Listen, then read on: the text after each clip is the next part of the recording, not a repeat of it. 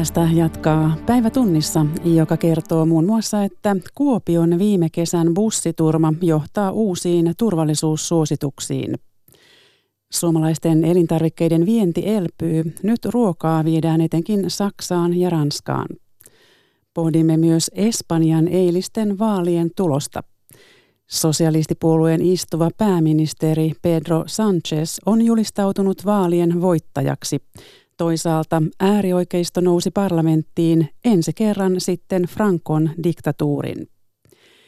Ja vuodenvaihteen myrskytuhot näkyvät yhä Ahvenanmaan metsissä. Studiossa Salme Unkuri, hyvää maanantai-iltaa.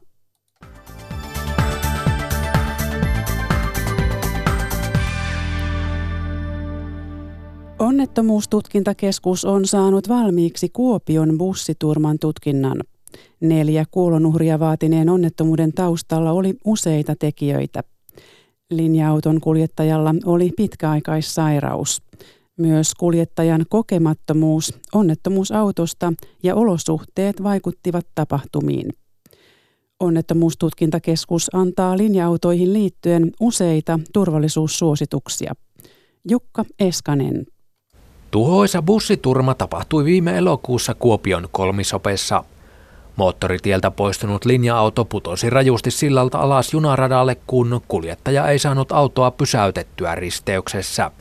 Onnettomuudessa menehtyi neljä ihmistä, lisäksi yhdeksän loukkaantui vakavasti ja kymmenen lievästi. Tutkinnassa selvisi, että iäkkäällä linja-auton kuljettajalla oli pitkäaikaissairaus. Tutkinnanjohtaja Kai Valonen onnettomuustutkintakeskuksesta. Kyseessä ei ollut sairaskohtaus. Me tiedetään, että kuljettaja on yrittänyt ohjata oikealle ja, ja on ollut siinä jossain määrin toimintakykyinen, vaan siinä oli jonkunlainen herpaantuminen siinä, siinä rampin matkalla. Onnettomuuteen vaikutti myös kuljettajan kokemattomuus kyseisestä linja-autosta. Autossa ei ollut teknisiä vikoja. Kuljettajalla oli takanaan ennen onnettomuutta yhteensä noin 10 tunnin ajorupeama. Onnettomuustutkintakeskuksen mukaan niin sanottujen keikkakuskien seurantaa pitää parantaa. Tutkinnanjohtaja Kai Valonen. Työterveyshuolto ei välttämättä ole kattavaa ja tuntuma ajoneuvoihin voi olla heikompaa ja jatkuvaa ajoa ei ole, joten se tuntuma katoaa. Silloin myös voi jäädä ajoneuvokalustoon perehdyttäminen puutteellisiksi, niin näihin asioihin pitäisi linja-autoyrityksissä kiinnittää huomiota, että mikään näistä osa-alueista ei sitten pääsisi liian huonoksi. Onnettomuustutkintakeskus julkaisi kuusi turvallisuussuositusta onnettomuuteen liittyen. Tärkeimpiä asioita on turvallisuusjohtamisjärjestelmän saaminen linja-autoalalle. Lisäksi lääkärikoulutukseen pitäisi sisällyttää ajoterveyden perusteet. Keskus haluaa myös kartoitettavan ne paikat, joissa raskas ajoneuvo voi pudota moottoritien rampin jatkeella. Lisäksi näkyvyyttä liittymissä on parannettava. Keskus suosittaa myös, että erilaiset turvalaitteet yleistyvät linja-autoissa. Kuopion onnettomuusbussi oli yli 10 vuotta vanha, eikä siinä ollut uusinta tekniikkaa. Tutkinnanjohtaja Kai Valonen. Voi olla, että onnettomuus olisi jopa saatettu välttää tai sen seuraukset olisi voinut olla lievempiä, jos olisi ollut törmäysvarotinta, hätäjarrutusavustinta käytössä. Ja politiikkaa. Asiantuntijat ihmettelevät, miksi esimerkiksi hävittäjähankinnat ja talouden suhdannekysymykset puuttuvat hallitustunnustelija Antti Rinteen kysymyslistasta. Rinne esitteli viime viikolla kysymykset, joiden avulla hän pyrkii rakentamaan Suomeen enemmistöhallituksen. Pääsääntöisesti asiantuntijat pitävät Rinteen kysymyksiä kattavina. Hannu Tikkala. Eduskuntavaalihuuman jälkeen hallitusneuvotteluissa on päästy tunnusteluvaiheeseen. Hallitustunnustelija Antti Rinne esitteli viime viikolla kysymyspatteristo, jolla hän lähestyi muita puolueita. Asiantuntijoilla riittää kysymykselle sekä ruusuja että risuja. Ulkopoliittisen instituutin tutkija Matti Pesu. Sekä ulkopolitiikassa että puolustuspolitiikassa kysymykset liittyy siihen, että sitoutuuko tai ovatko mahdolliset hallituskumppanit valmiita sitoutumaan edellisiin selontekoihin. Ja sinänsä voidaan ajatella, että ne kysymys kattaa Suomen turvallisuuspolitiikan jokaisen osa olleen, mutta jos me ajatellaan, että meillä on tulossa vaikka isoja hävittäjähankintoja, meillä on puolustusyhteistyö edennyt hyvin merkittävästi viime hallituksen aikana, niin ehkä olisi voinut odottaa, että näiltä aihealueilta olisi voitu jotain kysyä hieman tarkemmin. Julkisen talouden osalta rinteen kysymykset keskittyivät työllisyysasteeseen ja kestävyysvajeeseen. Työllisyysaste pitäisi nostaa 75 prosenttiin. Samalla julkisen talouden kestävyys pitäisi turvata pitkällä aikavälillä. Hypoteekkiyhdistyksen pääekonomisti Juhana Protherus. Ehkä mitä sieltä voisi uupua tai toivoa lisää talouskysymyksiin on, että mitä tehdään sitten, jos talouskehitys kääntyykin kaakkoon. Nyt tuntuu, että tunnelma on vähän se, että huonoina aikoina leikataan ja hyvin aikoina jaetaan kasvuhedelmiä, kun taas hyvä taloudenpito etenee itse asiassa toisinpäin. Ilmaston lämpeneminen oli keskiössä rinteen kysymyksissä. Ensimmäiseksi Rinne kysyi, ovatko puolueet sitoutuneita siihen, että Suomi on hiilineutraali vuoteen 2035 mennessä. Sitran johtava asiantuntija Saara Taminen antaa kiitosta ilmastokysymyksistä. Meillä on kolme sellaista suurempaa haastetta, mitä pitäisi miettiä nyt erityisesti ympäristöön liittyen. Ensinnäkin se, että miten hillitään ilmastonmuutosta niin, että se lämpeneminen olisi maksimissaan puolitoista astetta. No se toinen iso kysymys on siinä, että miten myöskin turvataan meidän luonnon monimuotoisuus. Ja sitten se kolmas iso teema on siinä se, että, että miten vastataan tähän ilmastonmuutoksen ja, ja luonnonvarojen käytön haasteeseen niin, että, että meidän talous ja, ja kilpailukyky pysyy samalla elinvoimaisena. Ja kaikki näihin kolmeen kysymykseen ja suuren teemaan liittyen näin kyllä, että todella hienosti oli, oli hallitustunnustalle johtanut mukaan kysymyksiä. Muiden puolueiden pitäisi vastata rinteen kysymyksiin huomiseen mennessä. Suomalaista ruokaa viedään maailmalle nyt ennätysvauhtia puhtauden nimissä. Muutaman vuoden takainen Venäjän viennin romahdus on kuitattu lisääntyneellä myynnillä EUn alueelle, etenkin Saksaan ja Ranskaan. Saksalaisten pakastimiin on kovaa vauhtia matkalla myös auralainen jäätelö – Siinä yhdistellään ruokaviennin valtteja eli luomua ja kasvipohjaisuutta. Kari Ikävalko. Suomalainen elintarvikevienti on elpymässä. Vientiä vetää muun muassa piskuinen Suomisen maito Aurasta, joka tavoittelee jäätelöillä osuutta saksalaisten miljardiluokan luomumarkkinoista. Toimitusjohtaja Horst Neumann. Me saatiin hienosti, hienosti tota jymy luomujäätelöt Saksan suurimpaan luomutukkuun ja sitä kautta 300 kauppaan ja koko, koko Saksan laajuinen saatavuus ja näkyvyys. Eli, eli ei, ei ole suomalaisella elintarvikkeella ollut aikaisemmin Saksassa vastaavaa. Kyse ei ole pelkästään luomujäätelöistä. Suomessa säikähdettiin muutama vuosi sitten pahasti, kun kansainvälisten pakotteiden takia isoa osaa elintarvikeviennistä hallinneen Venäjän portit menivät lähes kiinni. Korvaavia tuotteita ja kohdemaita on haettu Suomisen maidon kaltaisten yritysten kautta. Ja siinä on nyt onnistuttu. Venäjän viennin arvon menetys on saatu korvattua EUn viennillä. Myös jatko näyttää hyvältä. Ohjelmapäällikkö Annalena Soult Food from Finland vientiohjelmasta. Tähän on lähtenyt niin monet yritykset, uudet yritykset mukaan, että sanotaan, että meillä on laaja ja monipuolinen lähtötilanne tällä hetkellä. Mutta onko laaja ja monipuolinen sitten tavallaan tulevaisuuden kuva? No kyllä mä sen niin näen, että on, koska kuten sanottu, niin me ollaan aika kestävällä pohjalla nämä meidän tuotteet. Vientiohjelmien tekemien kyselyjen mukaan useampi yritys on kertonut alkuvuoden hyvästä kasvusta ja ostajien kiinnostuksesta. Tämä ennakoi elintarvikeviennin ennätysvuotta. Luomua tai vastaavaa luonnonmukaisuutta kysytään tai sitä jopa vaaditaan yhä enemmän vientiyrityksiltä. Auran jätskintekijät ovat työntäneet jäätelöä Saksaan jo useamman vuoden ajan ja nyt kylmäkaappipaikka on löytynyt. Luonto, luonnontuotteet ja puhtaat maut ja, ja raaka-aineiden jäljitettävyys, se, siinä on monta asiaa. Se on sellainen palapeli, mikä täytyy koota oikein. Alan aktiivisuudesta kertoo se, että viime vuonna lähes 200 yritystä sai tukea viennin avaamiseen tai sen kehittämiseen. Toiveissa on viedä entistä jalostetumpia tuotteita.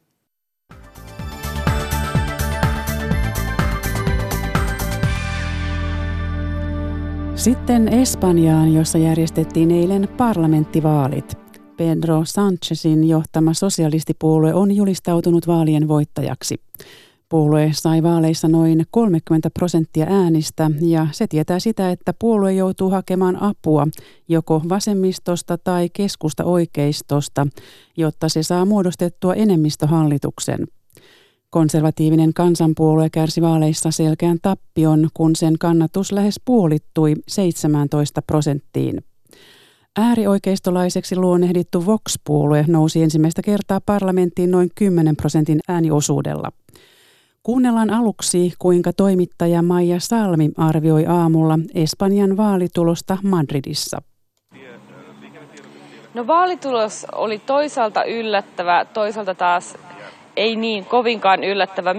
Mielipidemittaukset ovat Espanjassa usein olleet aika, menneet aika harhaan näiden vaalien osalta, mutta tällä kertaa mielipidemittaukset osuivat melko lailla oikeaan, eli, eli ennustettiin, että sosiaaliset saavat tosiaan tämän noin 30 prosentin äänisaalin, ja niin kävikin. ja, ja sitten taas tämä Vox-puolue, sille, sille, sille, heiltä odotettiin noin 12 prosentin äänisaalista, ja lopulta se kutistui sinne noin 10 prosenttiin, eli, eli melko lailla mielipidemittaukset olivat oikeassa. Mm, ja tämä Vox on tämä äärioikeistolainen puolue. Kuitenkin voidaan puhua melkoisesta vaalivoitosta Voxille, eikä vain? Voidaan puhua vaalivoitosta jo. Se nousi nyt ensimmäistä kertaa parlamenttiin. Espanjassa ei ole ollut tällaista populismin nousua samalla tavalla kuin muualla Euroopassa viime vuosina. Nyt on, mutta toisaalta myös ennen vaalia spekuloitu jopa sillä, että, että jotkut asiantuntijat olivat sitä mieltä, että Voxista voisi tulla jopa kolmanneksi suurin puolue. Näin ei nyt tosiaan käynyt, eli, eli se kannatus jäi sinne 10 prosenttiin. Niin ja Suomikin mainittiin tuossa kampanjassa, kun sosialistien puheenjohtaja Pedro Sanchez varoitti siitä, että ei kävisi niin kuin Suomessa, jossa perussuomalaiset nousivat ryminällä. Kyllä, nämä varoitukset menivät tosiaankin perille. Tuntui, että tässä varsinkin viime päivinä, oikeastaan viikkoiden vaaleja, täällä syntyi jo todellinen massaliike, etenkin nuorien keskuudessa, että nyt kaikkien on mentävä äänestämään, että tämmöinen äärioikeiston nousu tai äärioikeiston pääsy hallitukseen saadaan estettyä. Mm. Ja, ja se, se onnistui kyllä nytten. Mm. Tämä oli yksi aihe, joka painoi ihmisten mielessä. Mitkä muut teemat painoivat äänestäjillä, kun he sen äänestyslippunsa laskivat sinne vaaliuurniin? No Katalonian kriisi oli etenkin alkuvaiheessa ja, tai oikeastaan koko, koko ajan on ollut sellainen teema, joka on hyvinkin tärkeä täällä. Ja monet äänestäjät juuri sanoivat, että haluavat, että Katalonia pysyy osana Espanjaa täällä Madridissa – Lisäksi oli, tämä oli tietyllä tavalla arvovaalit, eli, eli oikeisto, tämä keskustaikeistolainen Partido Popular liikkui varsinkin kampanjan loppuvaiheella hyvinkin Voxin suuntaan. He, heillä oli hyvinkin kärkkäitä lausuntoja monista esimerkiksi feminismistä ja monista teemoista, abortista, eutanasiasta. Ja espanjalaiset äänestivät nytten suvaitsevaisuuden puolesta osittain, voisi sanoa myös näin. Ja naisten asemahan oli ilmeisesti aika, aika kovan puheenaiheen, kovana puheenaiheena johtuen tästä joukkoraiskaus oikeudenkäynnistä ja lievistä tuomioista, mitä annettiin siitä vähän, oliko se vuosi sitten? Joo, muutama vuosi sitten, joo. Mm. Niin täällä on näkynyt tosiaan tämmöinen feminismin nousu ja kaikki puoluejohtajat joutuivat oikeastaan ottamaan kantaa feminismiin ja naisten asemaan Espanjassa.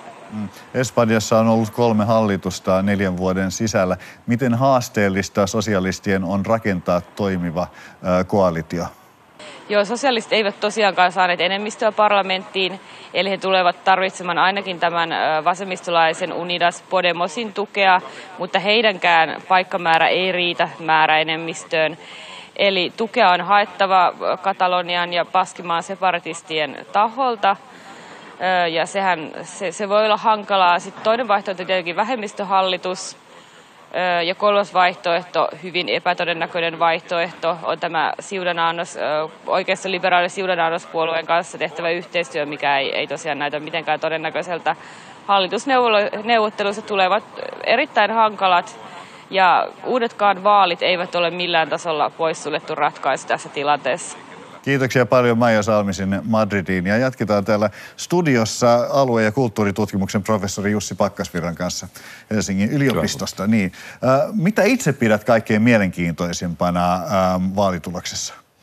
No ehkä se, että nyt on äh, Espanjan vaalit oli ennen, ennen EU-vaaleja viimeiset, mm. viimeiset vaalit, jossa katsotaan vähän, että mihin suuntaan Etelä-Euroopassa nyt mennään. Ja, ja jos ajatellaan sitä vaikka äänestysprosentin nousua, oli yli 75 prosenttia, tarkoittaa yli 8 prosentin nousu, eli tavallaan ihmiset on ollut aktiivisena näissä vaaleissa ja, ja he ovat tehneet ehkä toisenlaisia ratkaisuja kuin monessa, monessa muussa maassa. Espanjahan on erittäin EU-myönteinen maa, että sillä viimeisen eurobarometrin mukaan yli 69 prosenttia suhtautuu myönteisesti tai erittäin myönteisesti Euro, Euroopan unioniin. Mm. Millainen järjestys tämä on poliittisesti tämä äh, Voxin, tämän äärioikeistolaisen Voxin nousu yli 10 prosentilla tuonne parlamenttiin?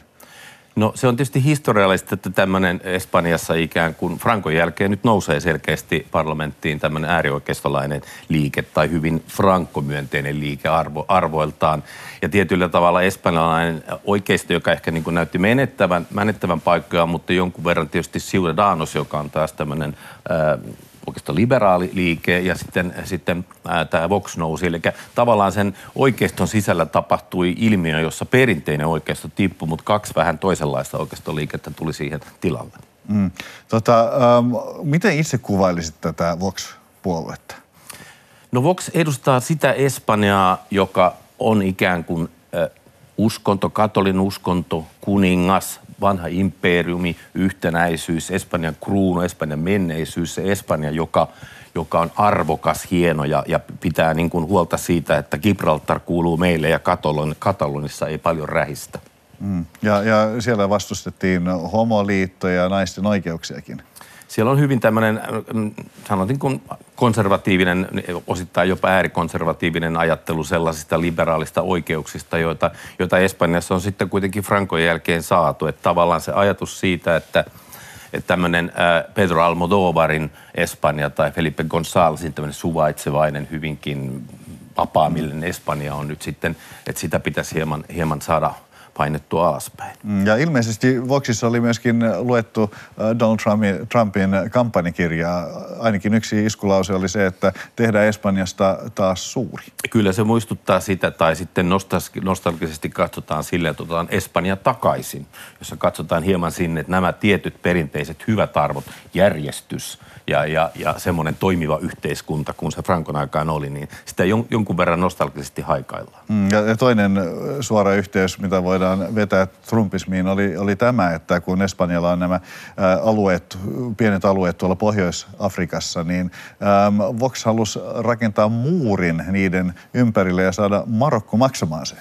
Joo, kyllähän tämä on tietysti tämä, tämä siirtolaisuus- ja pakolaisuuskysymys on, on Espanjassakin, ei ollut noussut valtavaksi vaali, vaaliteemaksi, mutta tietysti Espanjan läheisyys Afrikan suuntaan, niin kyllähän ne aina nousee ja tässä on tämän kaltaisia muuriajattelua kyllä nostettu myös esiin. Mutta ilmeisesti espanjalaisten äänestäjien enemmistö ja ilmeisesti nuoret, jotka on ollut aika aktiivisena, näyttää siltä, ei ole vielä analyysit tullut kaikista mm. vaalikäyttäytymistä, mutta heillä on niin kuin ehkä sitten tämmöistä trumpismia ja mu- muurismia vastaan mm. vahvasti ollut. Jos mietitään tätä, että missä sisäpoliittisessa tilanteessa espanjalaiset äänestivät eilen?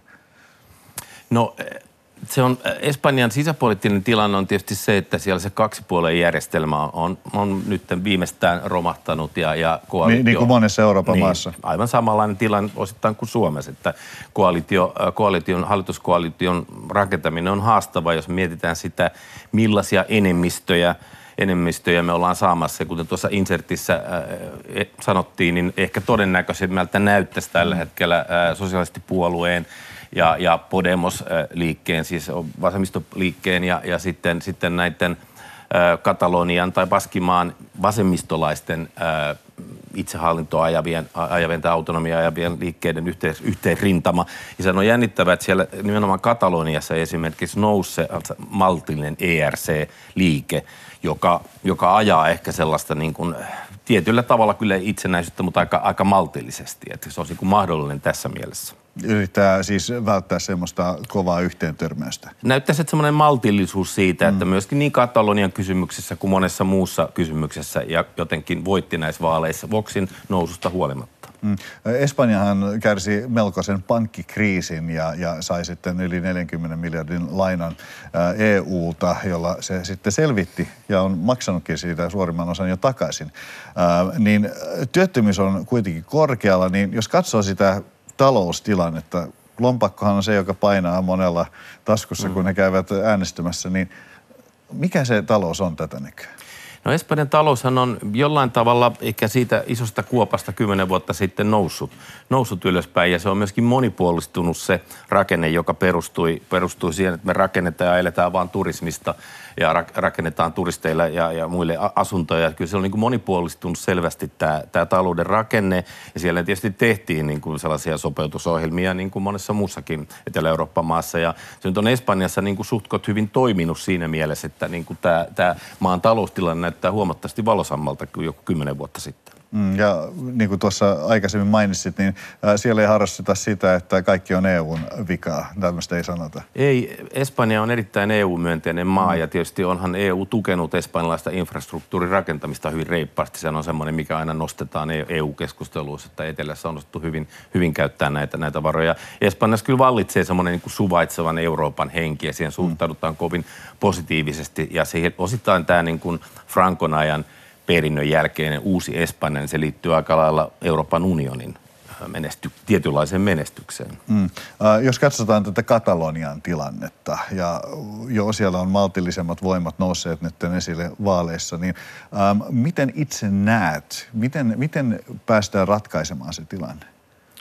No Katalonian tilanne, se tavallaan tässä, tässä uudessa järjestelmässä tietysti, jos sanotaan, että PSOE on nyt tehtävä yhteistyötä luultavasti ko- koalitiossa tietynlaisten katalonisten voimien, voimien kanssa. Ja kyllä se sinne jää sinne taakse muhimaan tämä Katalonian kriisi jatkuvasti ja, ja tavallaan se tällä perustuslailla, joka Espanjalla on, joka, mm, joka ei välttämättä ole kauhean helppo näiden itsehallintoalueiden kanssa, että se tavallaan tämä kysymys tulee, tulee hiertämään eri tavoin jatkossa Espanjaa, että siitä, siitä ei niin kuin kyllä varmasti eroon päästä näillä vaaleilla. Ja ilmeisesti oikeistopuolueet pelkäävät, että sosialisten Pedro Sanchez antaa liika myöten sitten näille itsenäistymispyrkimyksille. Ja, joo, kyllä varmasti, mutta sitten toisaalta Pedro Sanchez on myöskin kyllä kampanjassaan aika niin kuin keskusvaltaisen Espanjan, Espanjan puolesta puhunut ja ei PSO-puolue tietysti välttämättä välttämättä ole niin kuin Katalonialle itsenäisyyttä suinkaan antamassa, niin tuskin mikään isompi puolue Espanjassa. Mm.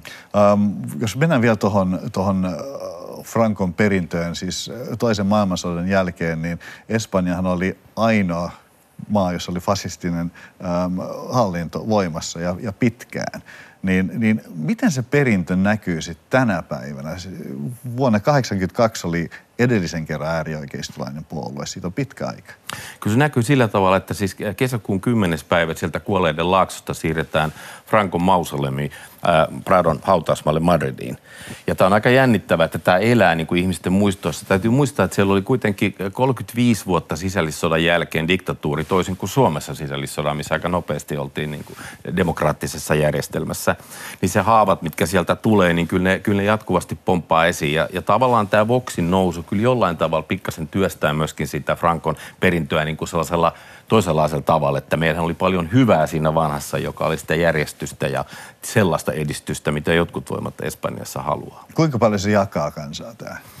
Se jakaa, äh, näyttäisi tuon vaalituloksen perusteella, että siellä on semmoinen 10-15 prosenttia kansalaista, jotka ajattelee aika, aika lailla sillä tavalla, että se Frankon, Frankon ajassa oli huomattavasti paljon enemmän hyvää kuin pahaa. Ja siinä on tavallaan se nostalginen ajatus, että ennen oli kaikki hyvin. Mm. Ja nyt on kaiken maailman ää, homoja, lesboja, kummallisia feministejä ja kaikkia muita, jotka vie maata aivan väärään suuntaan. Et siellä kyllä elää tämmöinen ajattelu, mutta ei se niin jakava se suuri ole se linja, että kuitenkin selkeä enemmistö espanjalaista on, on tämmöisen niin kuin maltisillisemman ja hyvä, hyväksyvä ja liberaalimman Espanjan kannalla. Mm. Ja ilmeisesti kuitenkaan tämä maahanmuutto, mikä monessa Euroopan maissa on noussut suuriksi äh, puheenaiheeksi, varsinkin näin eurovaalien edellä, niin se ei kuitenkaan siellä niin isoksi noussut. Joo, se on jännittävä, että Espanjassa se ei ole noussut, vaikka Espanjassa on todella paljon, paljon niin ulkomailta. Mm. latinalaisesta Amerikasta tulleita, mutta myös Afrikasta mm. ja, ja muualta. Että se ei ole sillä tavalla noussut, noussut teemaksi kuin vaikka Italiassa, Kreikassa mm. ja, ja Itä-Euroopassa tällä hetkellä. Ja missä Espanjassa on kuitenkin huomattavasti enemmän painetta. Mm. Jos me ajatellaan vaikka viimeisiä Viron, Viron vaaleja, missä mm. tämä hyvin mitätön maahanmuutto oli, oli aika iso kysymys. Ja Espanjassa, jos on valtavaa maahanmuuttoa, niin se ei nouse. Eli tavallaan se, se kuvastaa, että Euroopassa on aika monenlaisia tapoja suhtautua niihin toisiin ihmisiin. Mm, niin tosiaan viimeisimmät vaalit ennen eurovaaleja, niin voiko tästä jotain osviittaa nähdä, että millaiseksi muodostuu vaalit sitten muualla? Espanja on tietysti hieman erilainen maa kuin monet muut, muut Euroopan maat tällä hetkellä. Jos ajatellaan Euroopan jakolinjoja, mitä Ranskassa on tapahtunut keltaliivien kanssa, miten Puolassa, Unkarissa mennään. Ja Espanjassa on kuitenkin sit aika lailla erilainen historia, historia viimeisen 40 vuoden ajalta. Ja mä luulen, että nämä Espanjan vaalit ei välttämättä nyt ihan tarkkaan kyllä ennusta sitä muuta, muuta Eurooppaa, mutta kyllä se jotakin osvittaa antaa semmoisen niin maltillisemman ja ehkä liberaalimman Euroopan suuntaan. Niklas Vankken haastateltavana oli alue- ja kulttuuritutkimuksen professori Jussi Pakkasvirta Helsingin yliopistosta.